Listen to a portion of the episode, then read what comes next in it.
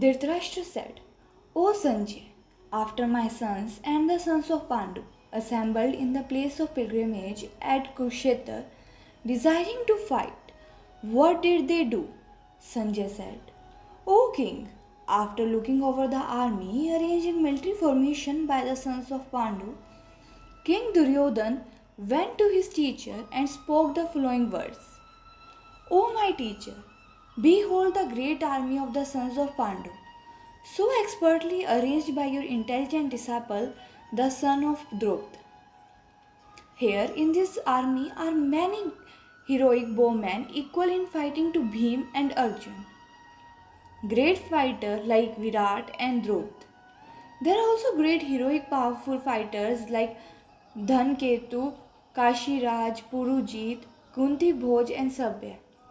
There are the mighty Yudhamanyu, the very powerful Uttamauja, the son of Subhadra, and the sons of Draupadi.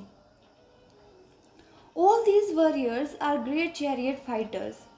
But for your information, O best of the Brahmans, let me tell you about the captains who are specially qualified to lead my military force.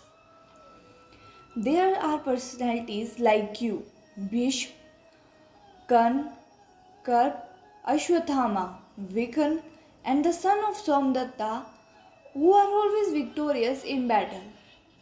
There are many other heroes who are prepared to lay down their lives for my sake. All of them are well equipped with different kinds of weapons, and all are experienced in military science. Our strength is immeasurable, and we are perfectly protected by grandfather Bhishma, whereas the strength of Pandavas, carefully protected by Bhim, is limited.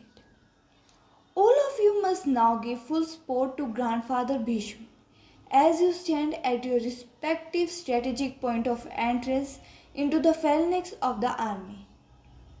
Then Bhishma, the great valiant grandsire of the Kuru dynasty, the grandfather of the fighters, blew his conch shell very loudly, making a sound like the roar of a lion, giving Duryodhan a joy.